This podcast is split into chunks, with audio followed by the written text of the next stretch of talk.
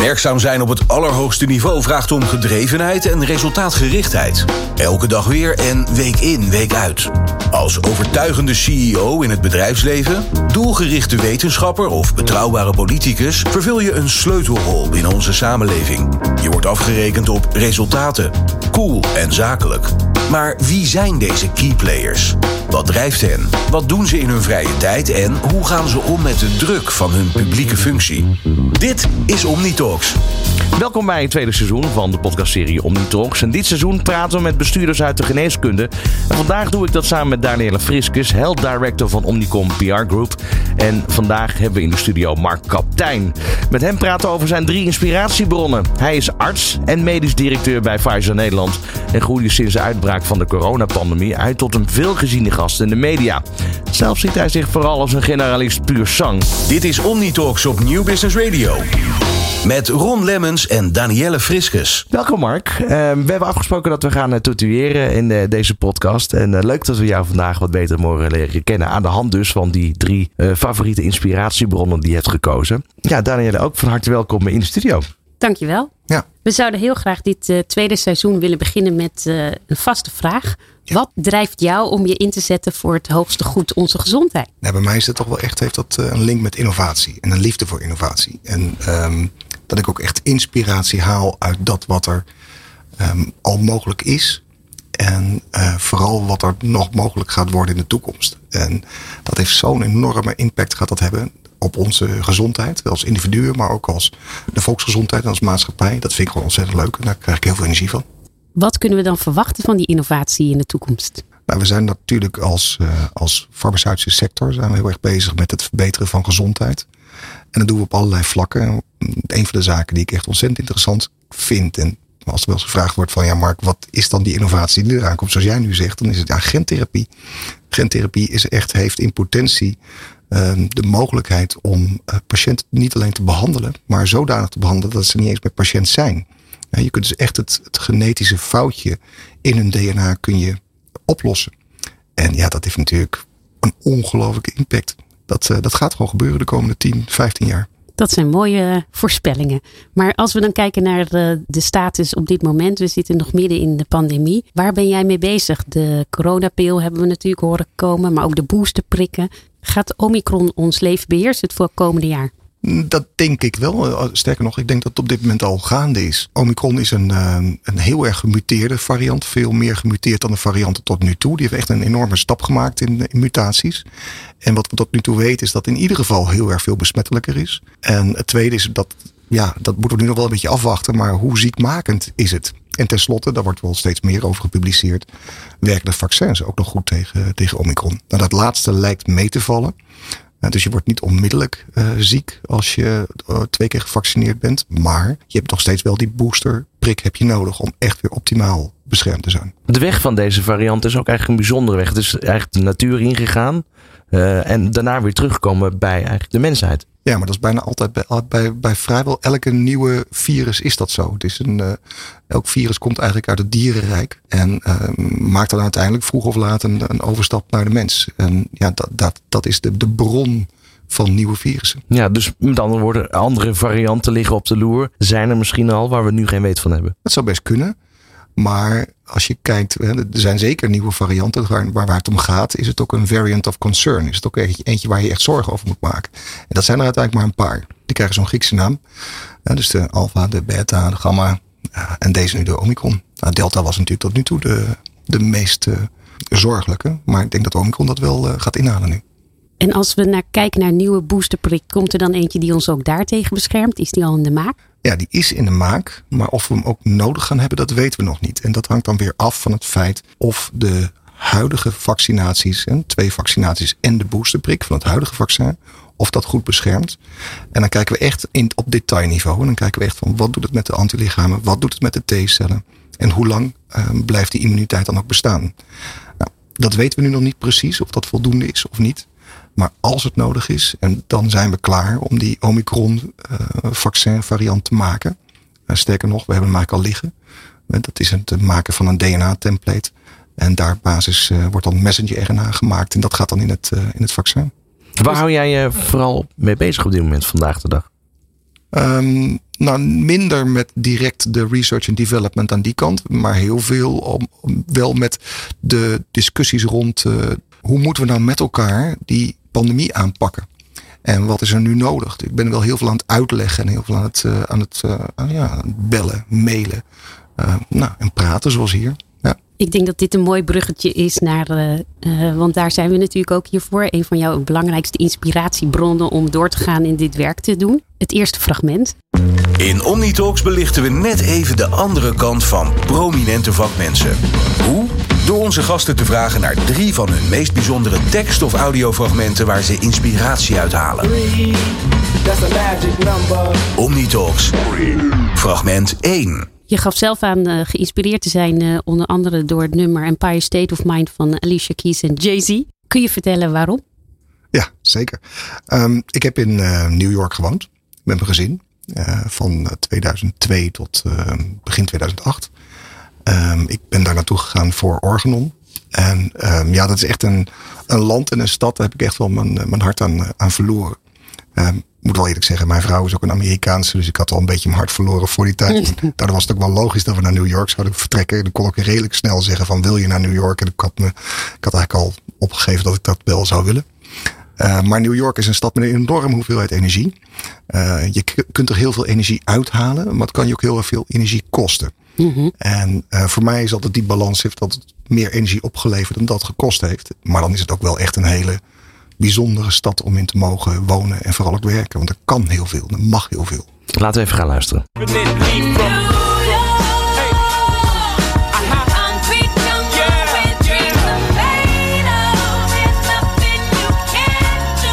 Eigenlijk het uh, volkslied uh, wereldwijd wel uh, voor New York. is toch een prachtig De opvolger ja. van Frank Sinatra's ja. New York, New York. Ja, nou, nou, sterker nog, er wordt naar Frank Sinatra verwezen in de tekst. Dus dat, en Frank Sinatra is natuurlijk het ouderwetse New York, New York. If you make it there, you can make it anywhere. En dat, dat, dat, dat gevoel, dat, dat had ik toen ook wel. En dat als je succesvol bent in New York, ja, dan heb je een goede kans dat je elders ook wel, wel gaat redden. Mooi. Ja, en dat is misschien ook goed om dan de vraag te stellen: onuitputtelijke mogelijkheden in het land van de Amerikaanse droom. Wat zijn jouw persoonlijke of professionele dromen nog? Of wat staat er op jouw wenslijst? Nou, eentje die nog wel op mijn wenslijst staat, is om weer terug te gaan naar New York. Uh, ik heb het ontzettend naar mijn zin hier in, uh, in Nederland. En het, eerlijk gezegd, ook de ideale plek om kinderen te laten opgroeien. Ik heb twee, twee dochters. Uh, maar tegelijkertijd in New York, dat, dat, dat blijft wel trekken. En um, New York en Amerika, zeker voor de farmaceutische sector, is dat een van de belangrijkste plekken om te zijn. Je hebt uh, New York, New Jersey mm -hmm. en, en, Zwitserland. En daar staan de meeste hoofdkantoren. Daar zijn de meeste interessante banen. Die, uh, die wellicht nog een uh, stap kunnen zijn voor mij. Dus wie weet komen je daar nog een keer tegen. Maar als we dan kijken, je zegt het net zelf als vader. Hoe combineer je je rol als medisch directeur bij een farmaceut met het vader zijn? Nou, ik werk heel veel thuis tegenwoordig. We hebben eigenlijk al um, vanaf maart 2020 hebben we ons kantoor uh, vrijwel geheel gesloten gehad. We hebben wel periodes gehad waarin we weer terug konden onder bepaalde voorwaarden. Maar ik denk dat ik zo'n 80% thuis heb gewerkt. Of onderweg was. Een van de twee. En omdat ik vaak thuis was, heb ik eigenlijk uh, gewoon goed contact kunnen onderhouden met, uh, met mijn dochters. En dat vonden zij prettig en ik prettig. En ja, je kunt ook heel hard werken als je um, weet dat alles uh, naast je um, ook gewoon goed, uh, goed geregeld is. We hebben je natuurlijk naast uh, dat je zegt veel aan het werk misschien thuis, en dat hebben we niet gezien, wel vaak gezien in de media. En dat heeft natuurlijk ook impact op het imago van de farmaceutische wereld. Welke lessen kan de sector trekken volgens jou? Nou, als farmaceutische sector hebben we altijd gedacht dat we um, heel erg op onze tellen moesten letten. Dat we eigenlijk, um, dat als je ergens ging zitten, dat je dan uh, aangevallen werd. Maar deze coronacrisis heeft ons ook de kans gegeven om uit te leggen wat de waarde is van innovatie, wat de waarde is van een farmaceutische sector en ook wat de waarde is van grootschalige productie van bijvoorbeeld een vaccin. En die kans hebben we eigenlijk nog nooit eerder gehad. En ja, dan uiteindelijk is het een kwestie van wie grijpt die kans. Nou ja, op dat moment was het logisch, um, omdat ik medisch directeur van Pfizer ben en dat er, omdat er heel veel vraag was naar kennis. Heb ik gezegd van nou ja, dat wil ik dan wel doen. Dus dat heb ik dan op me genomen. En, nou, ook met heel veel plezier gedaan. Hoe is dat nu eigenlijk in dagelijks leven? Word je veel herkend op straat? Nee, dat valt wel mee, maar ik word wel, is, ik word wel herkend, ja, af en toe. Ja, er zijn wel mensen die. Je merkt ook wel uh, wie de talkshow-kijkers zijn. Dat zijn vaak de, de, de, de 50-plussers eerlijk gezegd. Een, iemand van 20 die herkent mij niet. Dat is echt dat is heel grappig. Dat is echt de 50-plussers die herkennen. Ja, en iets wat je eigenlijk van tevoren natuurlijk nooit had durven dromen dat dit zou plaatsvinden onder deze omstandigheden. Um, nou, dromen weet ik niet, want dat, dat droomde, ik droomde niet. Je droomt er niet van. Hè? Dat is eigenlijk wat ik ook bedoel. Dat, dat, dat, zoiets overkomt je vanwege corona. Maar dat had je van tevoren gewoon niet kunnen bedenken dat dit uh, aan de hand zou zijn nu. Nee, helemaal niet. Het, um, ik, ik wist wel dat ik, um, dat ik het leuk vind om uh, te vertellen over wetenschap en over innovatie. maar dat er opeens zo'n grote behoefte aan bestond. En dat ik dat ook in kon vullen. En dat de media en andere eh, kijkers en luisteraars daar ook positief, positief op reageerden. Ja, dat had ik niet verwacht. Dat had ik ook niet, uh, niet aanzien komen. Maar doe je ook iets voor de jonge generatie? Uh, iets op social media of een Twitter-sessie? Of ben je ook wel eens voor hen beschikbaar? Ja, dat is een hele goede vraag. En dat doe ik eigenlijk niet. Ik, ik, ik ben wel beschikbaar. Dat is wel echt dan in de privésfeer. Dus ik heb echt wel uh, gesprekken met jongeren die twijfelen over vaccinatie. Dat vind ik gewoon leuk om eens te vertellen wat, uh, wat de ins en outs, de voor- en de nadelen. Voor mij krijgen ze altijd een compleet plaatje. Ik ga het niet mm -hmm. overtuigen. Vertel ik ze ook van tevoren. Ik ga jou niet overtuigen. Je moet zelf je keuze maken. Maar dan vertel ik, als ze daar open voor staan, um, ja, wat ik weet van vaccins. En dan, uh, ja, dan komt dat vaak wel goed. Maar je hebt wel gelijk. Facebook, Twitter, uh, Insta, noem maar op. Zou kunnen. Maar van de andere kant moet ik ook eerlijk zeggen dat de hoeveelheid negatieve reacties dan ook wel weer heel groot is. En uh, daar vind ik, dat vind ik, het vind helemaal niet erg om een discussie aan te gaan. Maar als het uh, negatief wordt, ja, dan voegt dat niks meer toe. Hartstikke mooi. Ik denk dat we door kunnen naar het volgende fragment. Uh... Omnitalks.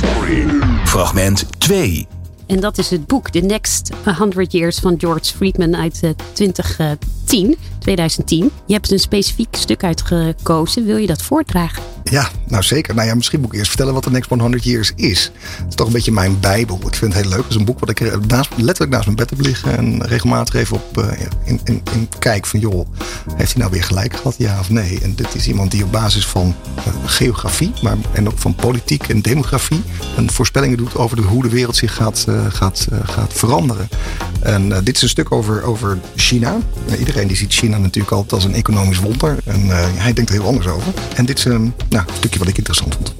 Underlying this is another serious and more threatening problem. China appears to be a capitalist country with private property, banks, and all the other accoutrements uh, of capitalism. But it's not truly capitalist in the sense that the markets do not determine capital allocation. Who you know counts for much more than whether you have a good business plan. Between Asian systems of family and social ties and the communist systems of political relationships, loans have been given out for a host of reasons, none of them having much to do with the merits of business. As a result, not surprisingly, a remarkably large number of these loans have gone bad, non performing, in the jargon of banking. The amount is estimated at somewhere between 600 billion and 900 billion, or between a quarter and a third of China's GDP. A staggering amount. Waarom spreekt dit uh, fragmentje zo aan? Nou, omdat het, omdat ook wel het kijken naar de toekomst is. Ik denk dat het heel goed is om informatie te hebben en na te denken over niet alleen wat is de situatie nu, maar ook wat zou de situatie in de toekomst kunnen zijn. En hoe bereid je dan daar dan op voor? En um, nou, nogmaals, iedereen kijkt naar China als een economisch wonder. Maar het is met name gefinancierd met een enorme bak geld. En dat geld is heel vaak terechtgekomen op plekken waar het niet echt een rendement oplevert. Ja, en ik, ik vermoed, en je ziet dus nu ook al dat de groei in China die neemt af. Uh, je ziet bijvoorbeeld nu ook met Evergrande, die mm -hmm. vastgoedreus. Die heeft 250 miljard schuld. Alleen al één bedrijf. En dat, dat is dus, zijn dus non-performing loans. En als Evergrande omvalt, dan valt het mm -hmm. volgende vastgoedbedrijf ook om. Dan valt de volgende bank om. En dan krijg je dit domino's uh, systeem. En wat ik aan zie komen, althans wat ik denk wat er gaat gebeuren. Ja, en daarbij nog de handelsoorlog met uh, de Verenigde Staten speelt ook nog steeds. Uh, dat is ook nog steeds niet beslecht. Nee, maar ik denk niet dat die ooit beslecht gaat worden. Ik denk dat dat altijd, die fricties altijd wel blijven bestaan. Het zijn twee grootmachten die alle twee leidend willen zijn op een eigen continent. En um, als, je, als je George Friedman mag geloven, dan is degene die de wereldzeeën Um, um, um, heeft veroverd. Of, uh, daar, die, die, is dominant of domineert. En dat is uh, de Verenigde Staten. Die uh, domineert de wereldzee en niet China. Dan heb je het over handelstromen. Ja. Precies. Maar als je kijkt naar de gezondheidszorg in China, dat is ook een enorm interessante markt. Richten jullie daar ook op? Zeker. En zeker. Ja. Dus zeker ook daar heb je een vergrijzend uh, probleem of een uitdaging. Nou, dat is met name een vergrijzend probleem in de toekomst. Hè. Op dit moment heb je natuurlijk in de, de één-kind-politiek mm -hmm. in China is eigenlijk te lang hebben ze die vastgehouden. De hele economie is erop gebaseerd. Uh, tegenwoordig ook als je twee inkomens hebt, kun je net een uh, tweekamerflatje uh, veroorloven. Dat betekent dat je eigenlijk maar één kind kunt hebben.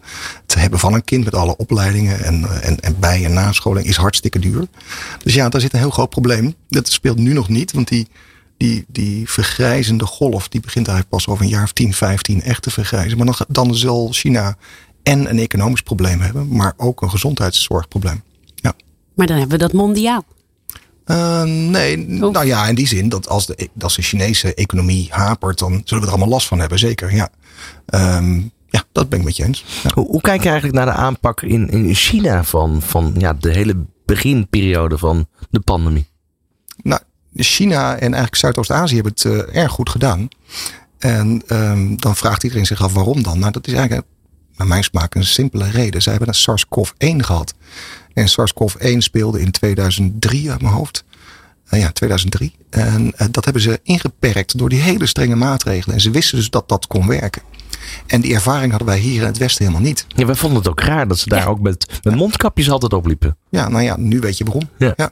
Of dat ze opeens al uh, thuisonderwijs gingen geven. We dachten dat het nooit naar ons zou komen. Maar je ziet het. Ja. Nou, dat is ook wel interessant. Want we hebben heel lang gekeken naar China als een, een land, van, nou ja, ontwikkelend uh, land waar je nou ja, liever niet zou zijn. Maar mijn vrouw zit in de relocation business en die had nog niet zo lang geleden een, uh, een Chinese die naar Nederland kwam. En die, moest echt, uh, die was echt ontdaan dat ze naar Nederland was.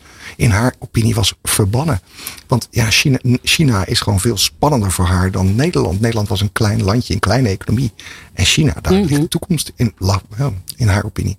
We gaan van muziek, literatuur, actualiteit uh, naar sport. Nou, doe gewoon alles door elkaar vandaag. Ja, dat had ik al gezegd. Hè. Ik ben een generalist. Ik vind, ik vind heel veel dingen leuk. Dus ik ben een, uh, ja, dat, uh, ben van alle markten thuis. Wat master, je... jack of all trades, master of none, zeg ik wel eens over mezelf. Wat, wat heb je met sport? Nou, ik sport graag, sowieso. En ik vind ook, ook kijken naar sport vind ik heel erg leuk. Maar uh, de, de, de, met name vind ik het leuk, bijvoorbeeld wielrennen, waar we het zo meteen over gaan hebben. Ik weet hoe zwaar dat is. Ik weet hoe moeilijk het is om een beklimming te doen om 100 of 150 of 200 kilometer te fietsen.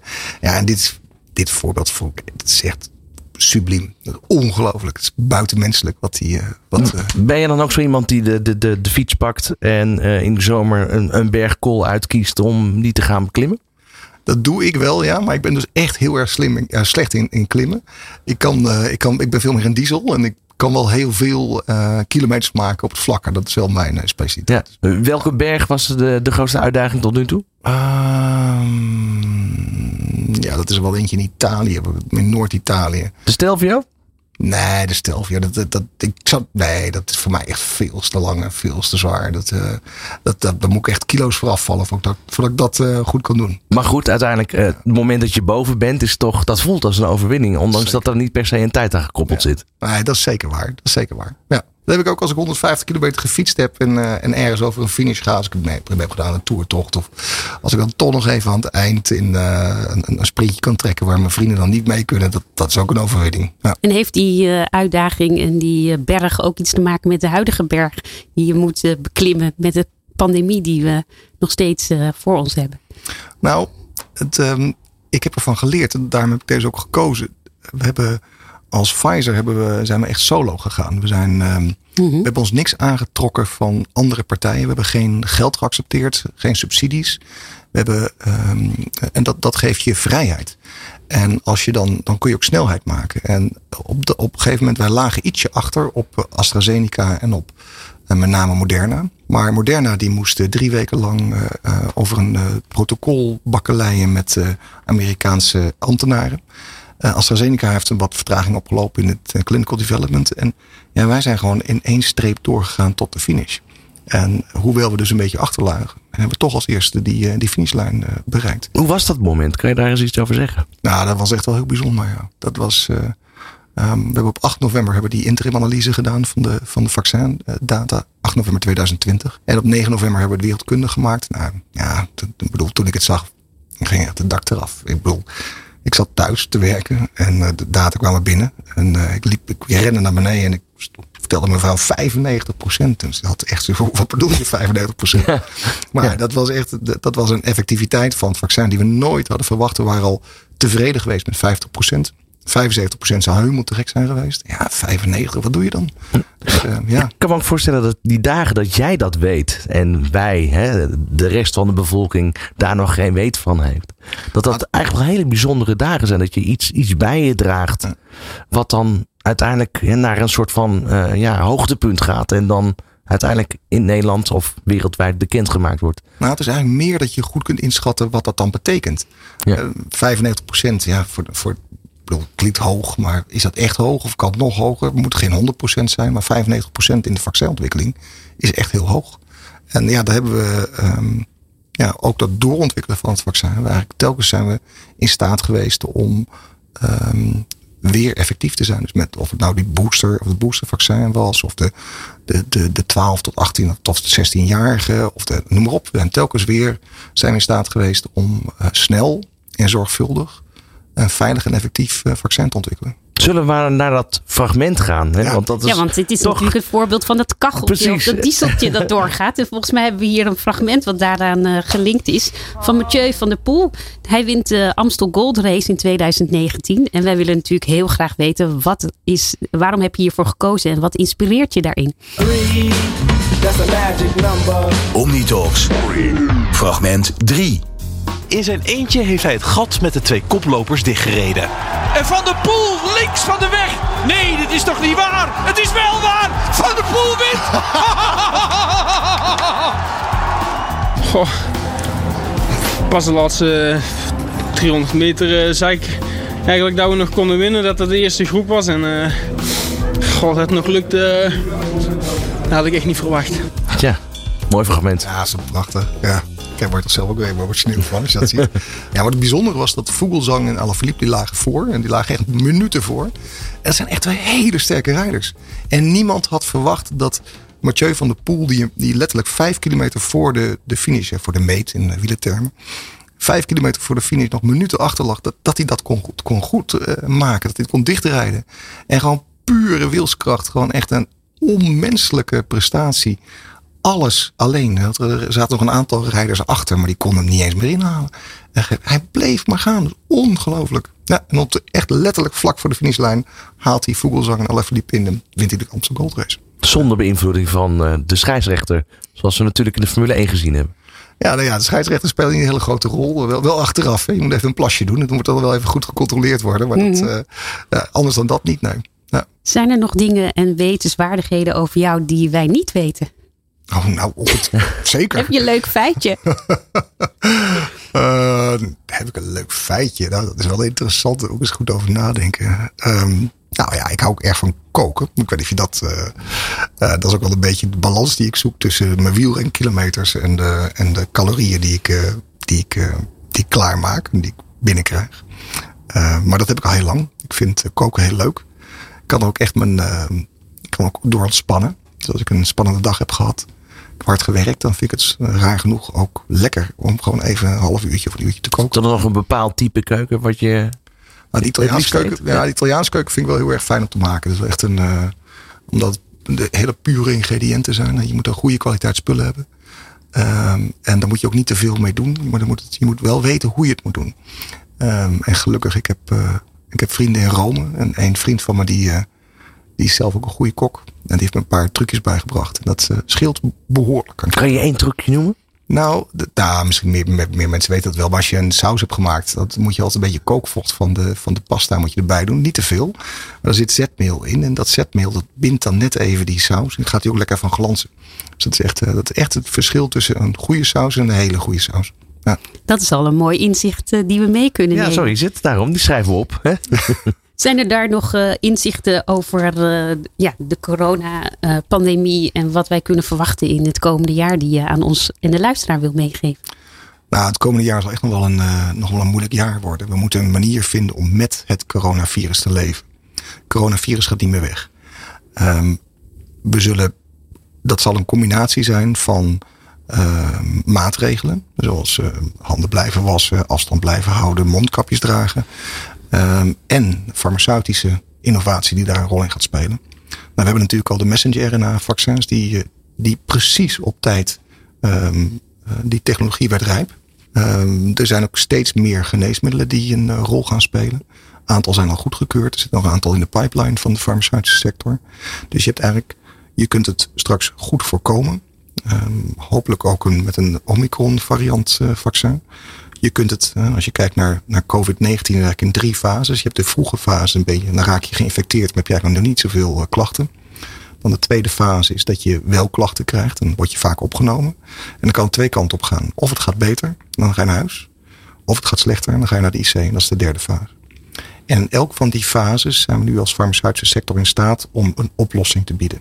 Of het nou antivirale middelen zijn, of dat dat een, uh, een antilichaamtherapie is, of dat het immunomodulerende middelen zijn. Het zijn middelen die het immuunsysteem uh, um, um, beïnvloeden. Alle drie zijn, uh, zijn van even groot belang. En dat hele pakket van maatregelen en farmaceutische innovatie, dat gaat ons uiteindelijk uit de pandemie helpen.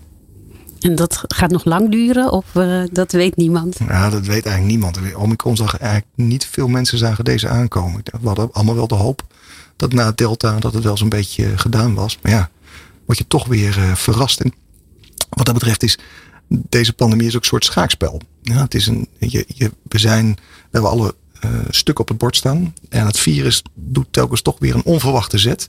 En we dachten hem schaakmat te hebben en dan is dat toch weer net, niet zo.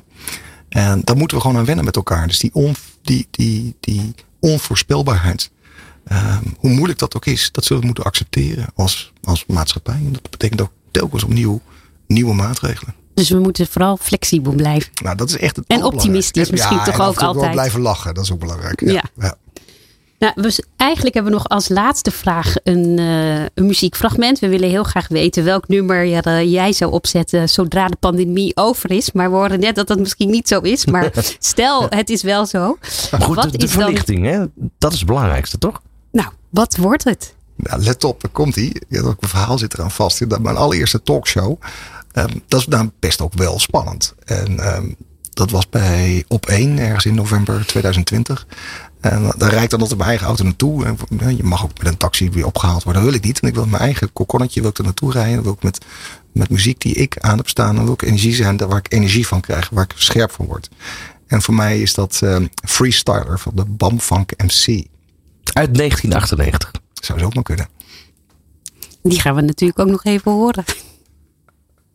Gooi hem erin. Oké, okay, klein stukje dan. Carry on with the freestyler. Ja, er zit, er zit een aardig tempo in. Kan, kan me voorstellen dat je daar wel even... Ja, word je scherp van. Ja, toch? Ja, ja en dan gaat dan heel hard. Dus dat, uh, en dan rijd ik met, dat, met die muziek rijden dan, uh, rij dan naar zo'n studio. Ja, dan doe ik het goed op. En op de terugweg, wat staat er dan op? Helemaal niks. Dan ben ik echt helemaal uitgeteld. Nou, het is ook echt heel vermoeiend om uh, anderhalf uur scherp te zijn. En dan, uh, dan ben je ook klaar. En dan wil je, ook, uh, dan wil je je bed in. Ja. Heb je het ook aangezet hier naartoe? Nee, nee dat toevallig had ik wel. Goeie vraag. Ik had, vanaf, ik had wel Empire State of Mind kwam langs. Dus dat was echt. Ik dacht van, oh, kijk, dit kan, kan geen toeval zijn. Dus dat, uh, ja. ja. Nou, we hopen in ieder geval dat uh, er nog veel mooie dingen gaan gebeuren het komende jaar. En dat we allemaal geholpen zijn bij de innovaties van de farmaceutische sector. Dankjewel. Uh, en ja, Succes. Bedankt voor je komst, Mark Kaptein. Bedankt voor het luisteren naar OmniTalks. Wil je reageren? Mail naar info@newbusinessradio.nl. Beluister alle afleveringen via nieuwbusinessradio.nl of de bekende podcastkanalen.